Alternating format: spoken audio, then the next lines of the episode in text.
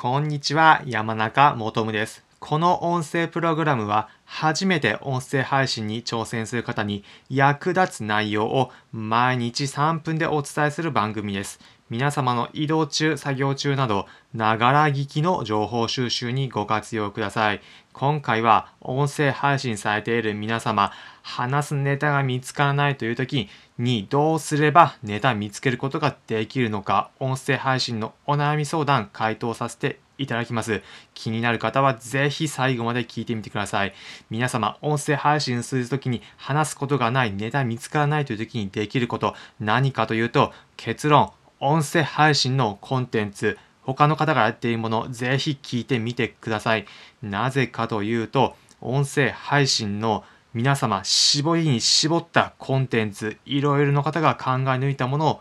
聞くことができるからです。その聞いたものに感化されて、皆様も、あ、自分もこんな発想だったらこれ話してみたいなというものが見つから見つかるからなんです。皆様も音声配信やっている時に一度はこのような悩みぶち当たったことはあるのではないでしょうか。継続してやっていくことは大事というふうには分かっているけど、いざ自分が話す時に今日は話すネタないんだよなだったり、また初めて挑戦する場合だと、まあ、やろうとは思ったものもそもそもも何話せばいいんだということを考えるのではないでしょうか。そんな時はぜひ他の音声配信者の方が話しているコンテンツ聞いてみてください。そうすることによって自分もこれだったらちょっと話してみようかなというふうに思うかもしれません。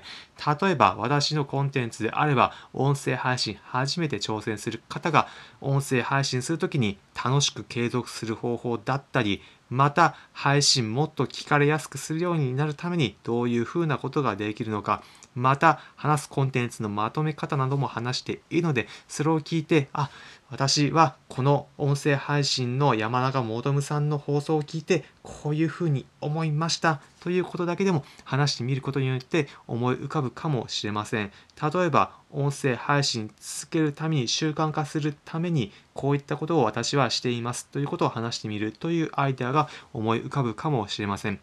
他にも皆様がやっているコンテンツ例えばグルメ系のコンテンツを運営されているとすれば同じような分野で話している方の放送を聞いて